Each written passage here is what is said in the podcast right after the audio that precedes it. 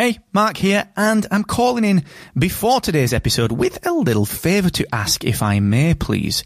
You see, today I'm changing the format of the podcast accelerator. I'm trialing a longer form deep dive episode, real specific actionable takeaways, and introducing my recommended podcast tool of the week. Now, the format is ever so slightly different. It is a little bit longer, and during this episode, which is a huge, deep dive, massive piece of free podcast education, during this episode, I'm going to break off for about 90 seconds to recommend a podcasting tool that I think will help you. And at the end, stick around because there's a new section at the end which is three actionable takeaways that you can implement today based on today's deep dive.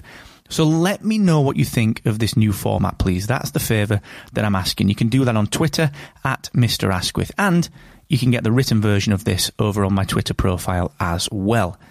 Once again, that's at Mr. Asquith, and enjoy this episode of the Podcast Accelerator. All right, you probably know that you need to market your podcast more. And you know that you're creating amazing content and you just want the world to know about it and for your subscriber count, and your downloads, and your listens to move in the right direction. The trouble is that every bit of marketing that you do, you do because someone told you to or you think it's a silver bullet. Well, I'm going to talk to you today about the importance of a podcast marketing strategy. It's vital to your podcast's growth. This, of course, is the Podcast Accelerator. I'm your host, Mark Asquith, CEO and founder of Rebel Base Media, where we make podcast technology, which includes Captivate.fm, the world's only growth oriented podcast host, and the podcast host, the only host that has a dedicated marketing suite for you to use for you to use right now. Okay. Go and check it out for seven days free at captivate.fm. Also, the show is brought to you by Aweber, the email marketing platform that I use for my own podcast marketing. Now, I believe that you should be building up your email list. You should be building relationships with your user base and your audience, and you need to be getting them on your email list. If you aren't, you are leaving relationships, friendships, and of course, revenue on the table. So you can actually use Aweber for free with no limits on the features. You can actually use it completely free up to 500 subscribers, which is easily enough to do something meaningful with. So I want you to go and check it out for free. Get started now at markasquith.com slash Aweber. Look, you know you want to grow your audience and you know that really the marketing that you're doing is at best a cycle every week of promoting your episode. And at worst, looking for a silver bullet in the next 97 bucks course.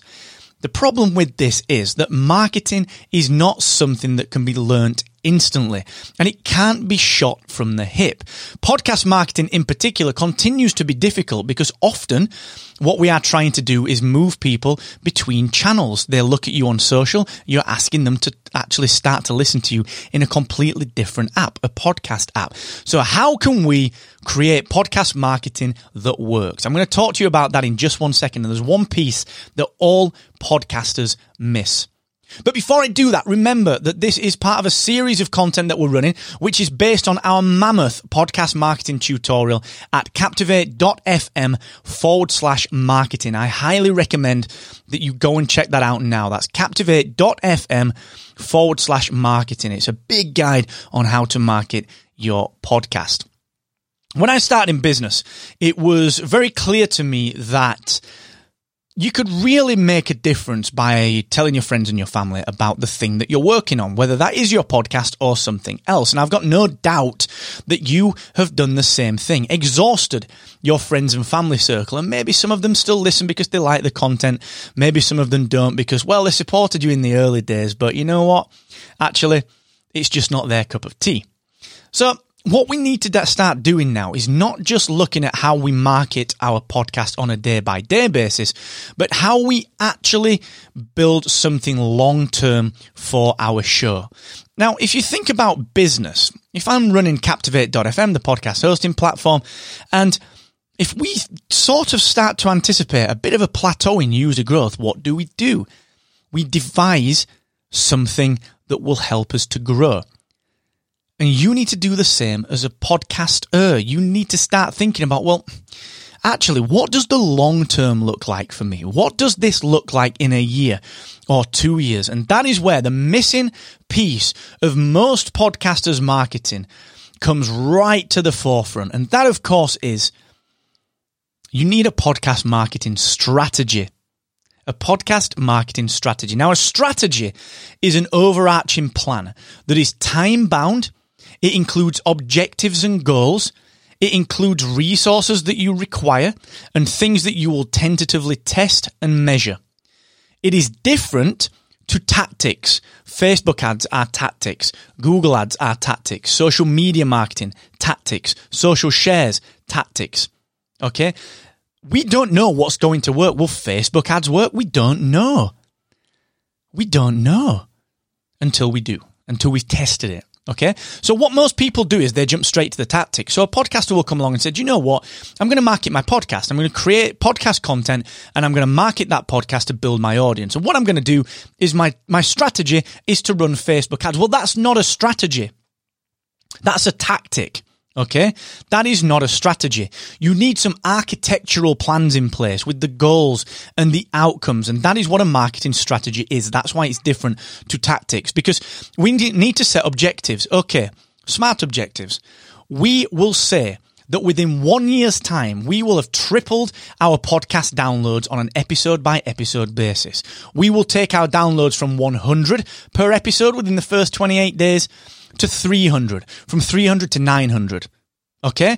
And what we need to consider with this is that we don't know which tactics will work. We don't know if Facebook advertising will work. So when we're buying that 97 bucks course, because it's the silver bullet and you've seen it on a Facebook ad yourself, or some entrepreneur online has told you that you need to buy this course because that's how you supercharge and get the ultimate playbook, all of the secrets dished out by this entrepreneur that is selling courses at 97 bucks. Think about it we don't see that that is only a tactic that simply may not work for us. Instead, we need a strategy. What is our strategy? Well, our strategy is to find people that will relate to our content that will either already know about podcasting or that maybe don't know about podcasting. And this is where the strategy becomes so important.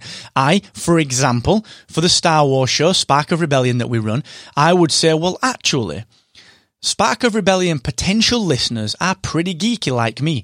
So what I'm going to do is I'm going to target those people who already listen to podcasts. I don't know how I'm going to target them yet. We've not got to the tactical bit, but strategically, I want a strategy in place and we're going to run it for a year.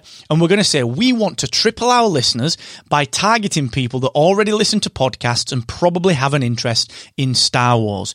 And the way that we are going to do that is by designing a specific trailer just for them.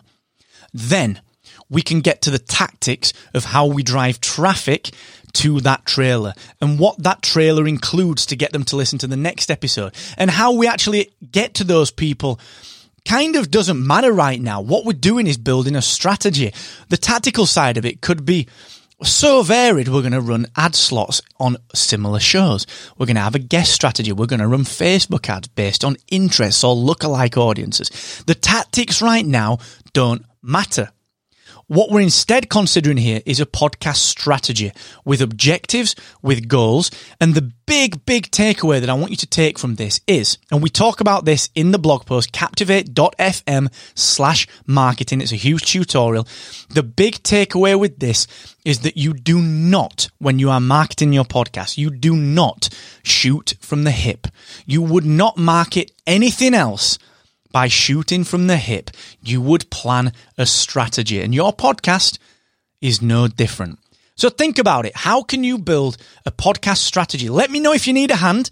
If you're in a place where you can leave a comment, leave me a comment. Let me know what I can do. Hit me up on Twitter at Mr. Asquith. And we do have marketing content over at podcastsuccessacademy.com.